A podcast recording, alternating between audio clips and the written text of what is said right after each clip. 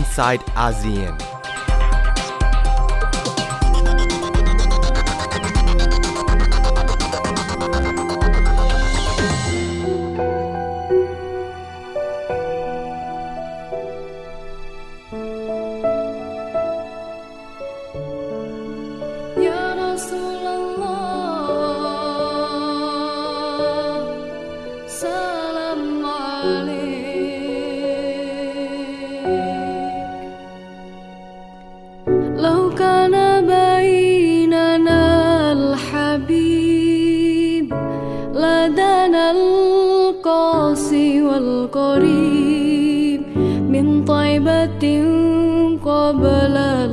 Marie.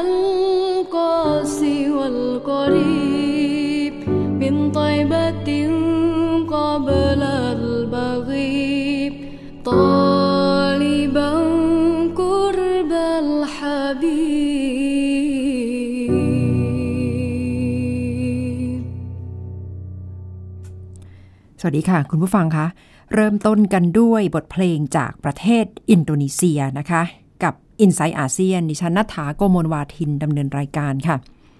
พูดถึงอุบัติเหตุไม่คาดฝันเกี่ยวกับเฮลิคอปเตอร์ และเครื่องบินในสัปดาห์นี้ล้วนแล้วแต่เต็มไปด้วยข่าวคราวที่เศร้าสลดนะคะ อย่างที่ประเทศอินโดนีเซียก็คือการตกของเครื่องบินสายการบิน Lion Air เที่ยวบิน JT 610เป็นเครื่องบิน Boeing 737 MAX 8 Max เลข8เนี่ยแหละค่ะ ที่ถูกพูดถึงกันมากเพราะว่าเป็นเครื่องบินใหม่เอี่ยม เพิ่งจะเริ่มใช้งานเมื่อ 15 สิงหาคมที่ผ่านมา และ Lion Air ถือได้ว่าเป็นสายการบินแรกในโลกที่สั่งเครื่องบินรุ่นนี้มาใช้งาน แล้วสั่งเยอะด้วยนะคะ ไม่ใช่สั่งน้อยๆ แต่ก็มาเกิดเหตุกับเครื่องบินรุ่นนี้ซะก่อน และกำลังกลายเป็นคำถามว่าเกิดอะไรทำไมเครื่องบินใหม่เอี่ยมขนาดนี้ถึงมีปัญหาได้ ซึ่งขณะนี้กำลังอยู่ระหว่างการตรวจสอบกล่องดำค่ะ กู้กล่องดำขึ้นมาได้แล้ว และก็จะนำไปตรวจสอบต่อไปว่าสาเหตุนั้นคืออะไร ไม่มีผู้ใดรอดชีวิตค่ะคุณผู้ฟังคะ จากเหตุเครื่องบินตกในครั้งนี้ 189 คน ทั้งผู้โดยสาร พนักงานบนเครื่องบิน ลูกเรือ รวมแล้ว 189 คน ขึ้นบินไปได้เพียง 13 นาทีเท่านั้นค่ะ และขณะนี้กู้ร่างของคนบนเครื่องบินมา เป็นถุงได้ 37 ถุง ซึ่งก็นำส่งต่อไปให้โรงพยาบาลที่ประเทศอินโดนีเซีย ตรวจสอบต่อ สายการบินนี้ขึ้นจากจาการ์ตา แล้วไปตกที่ เมืองปีนังปิเกาของ ประเทศอินโดนีเซียนะคะ ตกบริเวณ ทะเล ชวาค่ะ สร้างความสลดใจและเศร้าโศกเสียใจอย่างมากนะคะ เพราะว่านับว่าเป็นความสูญเสียของหลาย ๆ ครอบครัว ซึ่งก็ต้องรอผลการตรวจสอบกันต่อไป เพราะว่าถูกตั้งคำถามกันมากด้วยความที่เป็นเครื่องบินลำใหม่ มีข้อสันนิษฐานว่าโดยปกติแล้วเครื่องบินรุ่นใหม่ๆ มักจะไม่มีปัญหา แต่ช่วง 3 เดือนแรกของการใช้งานอาจจะถือได้ว่าเป็นช่วงเสี่ยง คล้ายๆ กับเป็นช่วงโปรของเครื่องบินทุกลำนะคะ ถ้าผ่านการใช้งานได้ครบ 3 เดือน แล้วไม่มีอะไร ก็จะถือว่ารอดปลอดภัย เจ้าเครื่องบิน Boeing 737 ลำนี้ที่ตก เที่ยวบิน JT 610กำลังจะครบ 3 เดือนในอีกไม่กี่วันเท่านั้นละค่ะ ก็มาเกิดอุบัติเหตุในครั้งนี้ก่อน สร้างความตกใจอย่างมาก และสายการบินอื่นที่สั่งซื้อเครื่องบินลำนี้ไปแล้วมีหลากหลายสายการบินนะคะ รายงานระบุว่ามีคำสั่งซื้อถึง 4,600 เครื่องแล้ว และเตรียมที่จะนำไปใช้งานใน American Airlines United Airlines Fly Dubai และสายการบินอื่น ๆ ด้วย ก็คงจะต้องติดตามกันนะคะ ถึงสาเหตุที่เกิดขึ้น นอกจากเครื่องบินตก เหตุเฮลิคอปเตอร์ของคุณวิชัยศรีวัฒนประภา ประธานสโมสรเลสเตอร์ซิตี้ยังสร้างความเศร้าสลดมาจนถึงวันนี้นะคะ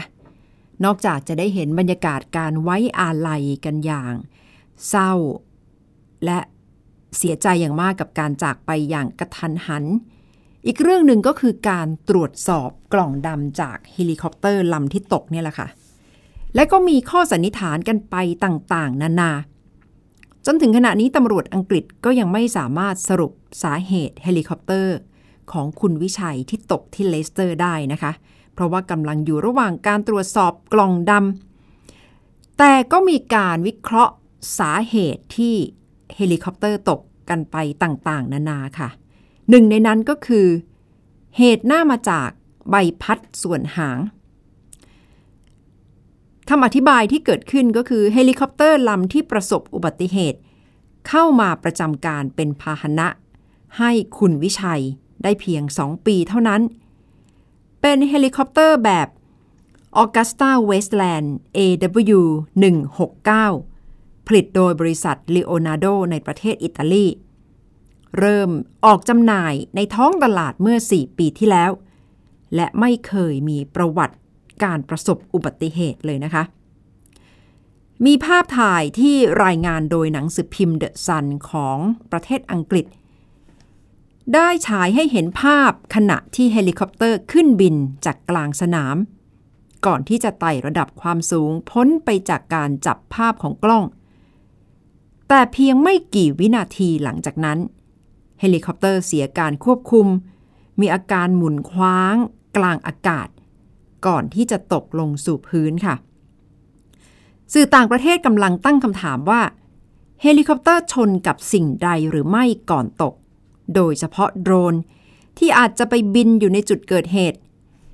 แต่ว่าทางตำรวจที่เมืองเลสเตอร์ก็ยืนยันแล้วนะคะว่า ระหว่างที่เกิดอุบัติเหตุไม่พบว่ามีโดรน บินอยู่ในพื้นที่ ขณะที่ทางตำรวจไทยค่ะพลอากาศตรีทวีศักดิ์ขันติรัตน์ผู้อำนวยการสถาบันเวชศาสตร์การบินกองทัพอากาศ วิเคราะห์ว่าสาเหตุหลักน่าจะมาจากตัวนักบิน เครื่องขัดข้อง หรือสภาพอากาศ จากสถิติปัญหาที่เกิดขึ้นจากตัวนักบินก็คือต้นเหตุที่ทำให้เครื่องบินตกมากที่สุด ไม่ว่าจะเป็นสภาพร่างกายไม่พร้อมจากการพักผ่อน ไม่เพียงพอจนทำให้สายตาหรือร่างกายเหนื่อยล้าเรื่องปัญหาเครื่องยนต์ก็จะมีการตรวจเช็คบำรุงตามรอบตามวงรอบอยู่แล้ว ก่อนที่จะนำเครื่องขึ้นนักบินก็จะตรวจเช็คตามมาตรฐานการบินของเครื่องแต่ละรุ่น ซึ่งตรงนี้ถ้าเครื่องไม่พร้อม ก็มักจะมีสัญญาณไฟแจ้งเตือนค่ะ ทางพลอากาศตรีทวีศักดิ์วิเคราะห์ต่อนะคะว่ากรณีเฮลิคอปเตอร์ตกที่เลสเตอร์ ทราบจากการสันนิษฐานว่าเกิดจากใบพัดหางเสีย ซึ่งก็อาจจะทำให้เครื่องหมุน เสียการทรงตัว และกรณีนี้ก็มีคนออกมาอธิบายกันหลายท่านนะคะว่า ถ้าใบพัดของเฮลิคอปเตอร์ขัดข้อง เสียหาย นักบินก็สามารถนำลงจอด ด้วยระบบที่เรียกว่า autorotation เพื่อประคองให้เครื่องลงแตะพื้นโดยไม่กระแทกอย่างรุนแรงเพื่อลดความเสียหาย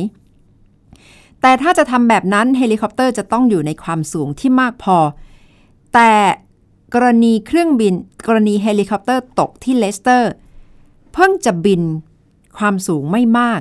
ทำให้ตกลงมาอย่างรวดเร็วจนนักบินไม่สามารถแก้สถานการณ์ได้ทันค่ะ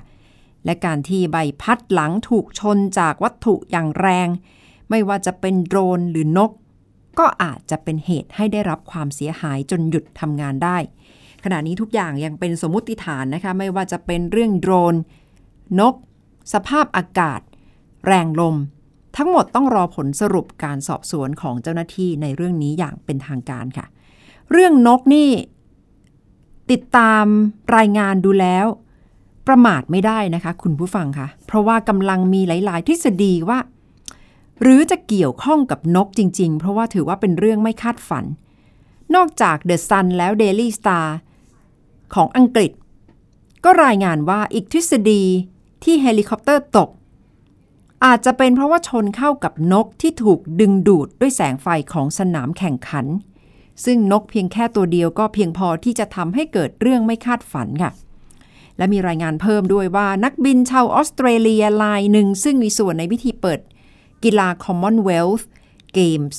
2006 ที่นครเมลเบิร์นบอกว่าเดิมที โปรดิวเซอร์จัดงานวางแผน ใช้สะพาน Bolte ซึ่งเป็นสะพานยาวที่สุดในออสเตรเลีย แต่ก็ต้องล้มเลิกไปเพราะพบว่าฟูงนกนางนวลมหาศาลอาจจะสร้างปัญหา และเขาก็เลยวิเคราะห์นะคะว่าอาจจะเป็นไปได้ที่ว่าเฮลิคอปเตอร์ เจอนกบินเข้าไปในใบพัดอย่างจังทำให้เกิดปัญหานี้ขึ้น แต่ที่แน่ ๆก็คือ เต็มไปด้วยความสูญเสียค่ะ โดยเฉพาะที่เมืองเลสเตอร์ ถ้าไปอ่านคำให้สัมภาษณ์ ความเห็นของคนเมืองเลสเตอร์ซิตี้เสียดายและเสียใจอย่างมาก และต่างซาบซึ้งในความใจดี ความเอื้อเฟื้อของคุณวิชัยศรีวัฒนประภาในสาในฐานะประธานสโมสร และที่สำคัญก็คือคนที่ทำให้เลสเตอร์ซิตี้ขึ้นมาคว้าแชมป์พรีเมียร์ลีกฤดูกาล 2015 ถึง 2016 เป็นครั้งแรกในประวัติศาสตร์ของสโมสรที่ยาวนานมากว่า 130 ปี คุณผู้ฟังลองจินตนาการเมืองเล็ก ๆ เมืองหนึ่งนะคะ คนก็ไม่มากค่ะ ประมาณกว่า 200,000 คน ไม่เคยมีอะไรที่มาทำให้ทีมบอลของเมืองเนี่ยประสบความสำเร็จ ซึ่งเลสเตอร์ซิตี้ก็อาจจะคล้ายๆกับเป็นศูนย์รวมดวงใจของผู้คนที่เมืองนี้นะคะ ที่เลสเตอร์ซิตี้และยิ่งได้เห็นประธานสโมสรที่ใจดี เป็นเศรษฐีมาจากต่างประเทศ แล้วแจกของ ดูแลผู้คนให้เงินสนับสนุนโรงพยาบาล คล้ายๆกับว่าไม่ทอดทิ้งผู้คนในเมือง ก็ทำให้ผู้คนรู้สึกว่ารักและผูกพัน และยิ่งมาทำให้เลสเตอร์ซิตี้เนี่ย คว้าแชมป์พรีเมียร์ลีกก็ยิ่งทำให้คนรู้สึกว่า โอ้โห คุณวิชัยนี่ยิ่งเป็นเสมือนฮีโร่และผู้คนร้องเพลงในงานไว้อาลัยกันอย่างกึกก้องค่ะว่า คุณวิชัยก็คือ Champions of England you made us sing that เท่ากับว่า คุณทำให้เราเป็นแชมป์และคุณทำให้เราร้องเพลงนี้ มีเสียงปรบมือกันไปทั่วนะคะ ตามด้วยการจุดเทียนและยืนไว้อาลัยให้กับคุณวิชัยศรีวัฒนประภา บรรดานักเตะเองก็คงขวัญเสียกันไม่น้อย แต่ว่าทางลูกชายของคุณวิชัยคุณต๊อบอัยยวัฒน์เปิดใจแล้วค่ะ ในฐานะรองประธานสโมสร จิ้งจอกสยามหรือว่าเลสเตอร์ซิตี้บอกว่าเมื่อคุณพ่อจากไปแล้วก็ขอจะทำหน้าที่ต่อให้ดีที่สุดด้วยการรับไม้ต่อ ขอบคุณทุกกำลังใจ และในเหตุการณ์นี้แสดงให้โลกได้เห็นว่าคุณพ่อยิ่งใหญ่ขนาดไหน คุณต๊อบบอกด้วยว่าจะดูแลรักษาทีมให้ดีเท่าที่ความสามารถผมจะทำได้ และจะไม่มีวันไหนเลยที่จะทำให้คุณพ่อผิดหวังในตัวผม กราบขอบคุณอีกครั้งกับความจริงใจและความหวังดี เอาละค่ะ นั่นก็คือ การร่วมกันไว้อาลัยให้กับคุณวิชัยศรีวัฒนประภา และการสานต่อผลงานเลสเตอร์ซิตี้ค่ะ พักกันสักครู่ก่อนค่ะ คุณผู้ฟังคะและกลับมาติดตามคิดยกกำลังสองเรื่องของการเรียนรู้ที่เราควรจะเรียนแบบจากประเทศที่สำเร็จมาแล้วค่ะ สักครู่ค่ะ inside ASEAN.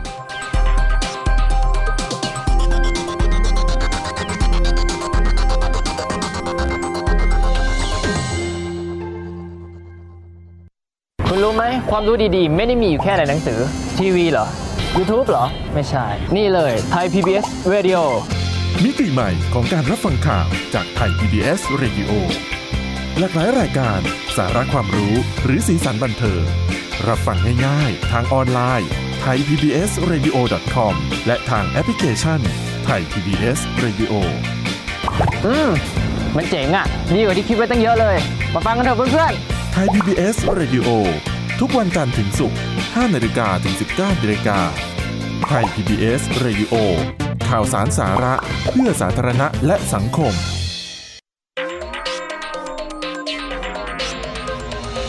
Inside ASEAN.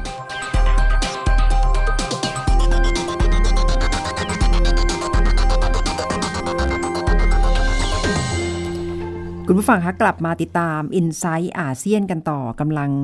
อยู่กับดิฉันนะคะ นัทธาโกมลวาทินค่ะ เอาละค่ะ เรื่องของการพยายามสร้างองค์ความรู้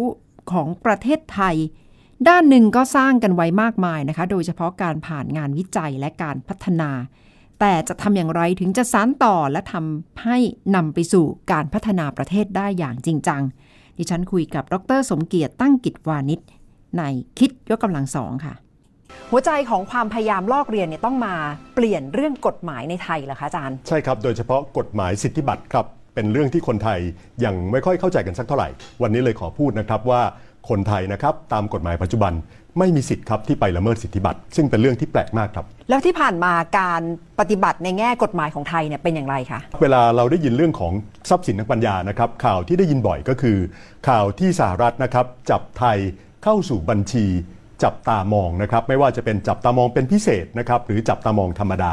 แล้วไทยก็จะดีใจนะครับ เช่น สหรัฐปลื้มไทยนะครับ ปราบทรัพย์สินปัญญา คงไทยอยู่ในสถานะบัญชีจับตามอง คือถอยจากจับตามองเป็นพิเศษมาแล้วนะครับ ทั้งหมดนี้ที่มาที่ไปกันนะครับ ก็คือสหรัฐนั้นขาดดุลการค้าเยอะนะครับ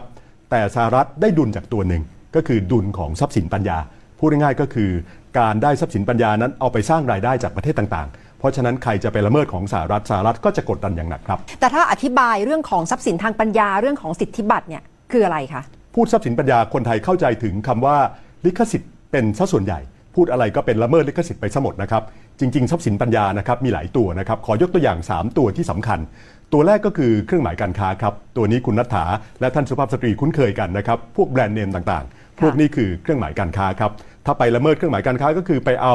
สินค้าของเรานะครับซึ่งไม่ได้เป็นสินค้าตัวจริง ไปติดแบรนด์ของเขานี่คือการละเมิดเครื่องหมายการค้าครับส่วนลิขสิทธิ์นะครับเป็นงานสร้างสรรค์งานเขียนโปรแกรมคอมพิวเตอร์ต่าง ๆ ตัวที่อยากพูดวันนี้เป็นพิเศษ คือตัวที่เรียกว่า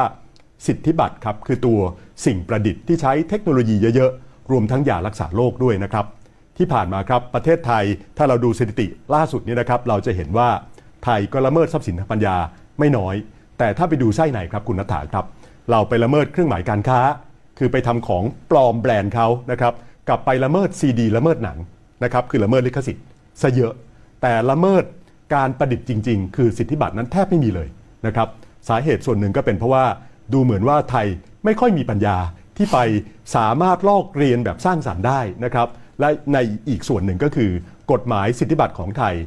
เป็นอุปสรรคด้วยนะครับ แล้วอย่างนี้ควรที่จะต้องเปิดทางหรือว่าสนับสนุนความคิดทางปัญญาของคนไทยยังไงคะ อย่างแรกเลยนะครับ เข้าใจให้ถูกก่อนนะครับว่าการประดิษฐ์นะครับด้วยสิทธิบัตรที่คุ้มครองกันอยู่นี้นะครับ เป็นเรื่องปกติเลยที่ต้องมีการลอกเรียนกัน ขอดูตัวอย่างคู่ชกเลยนะครับ คือ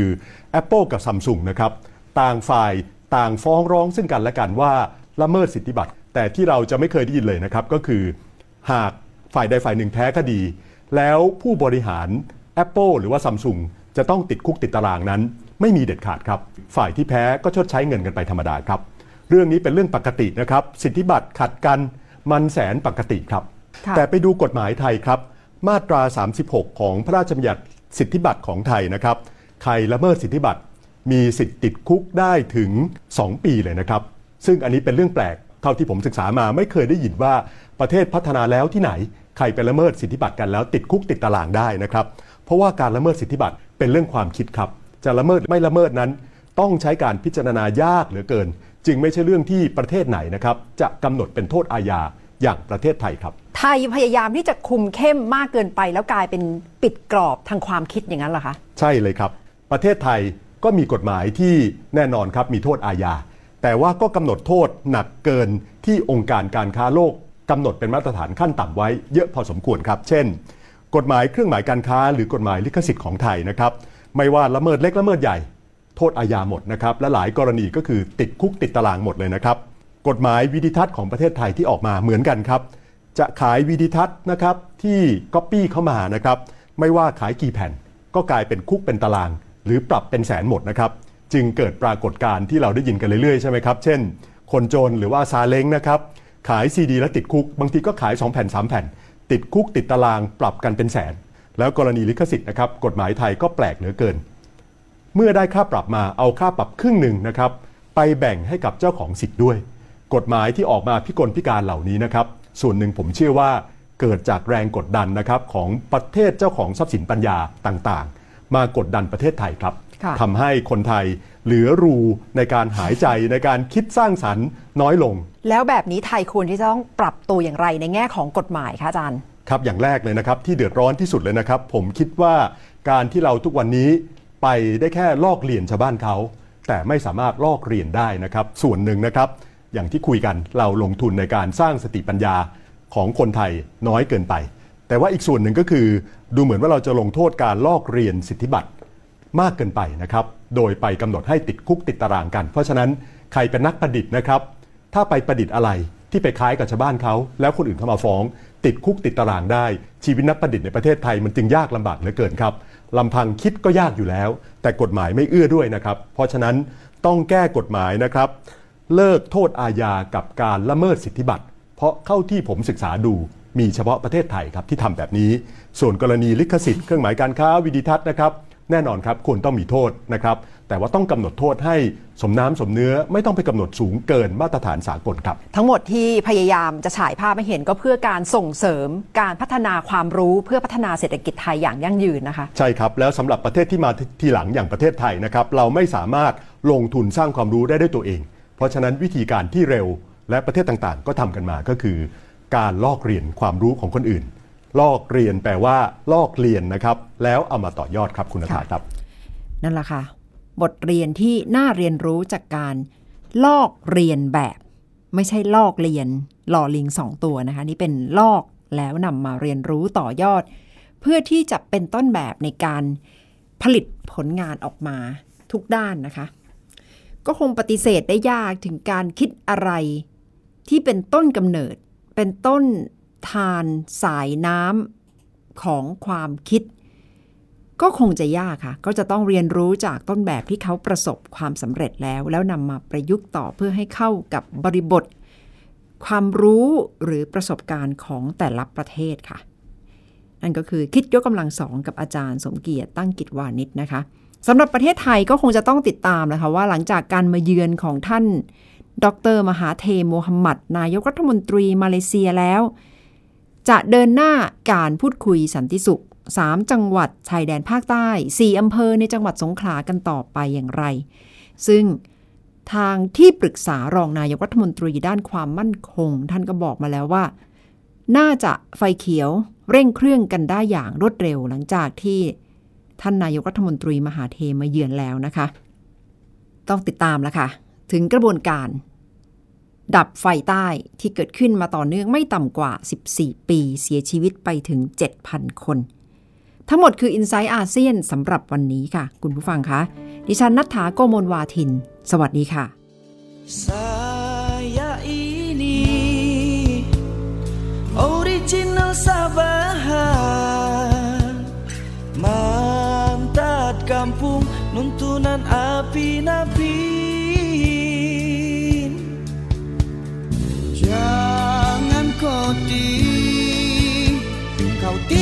por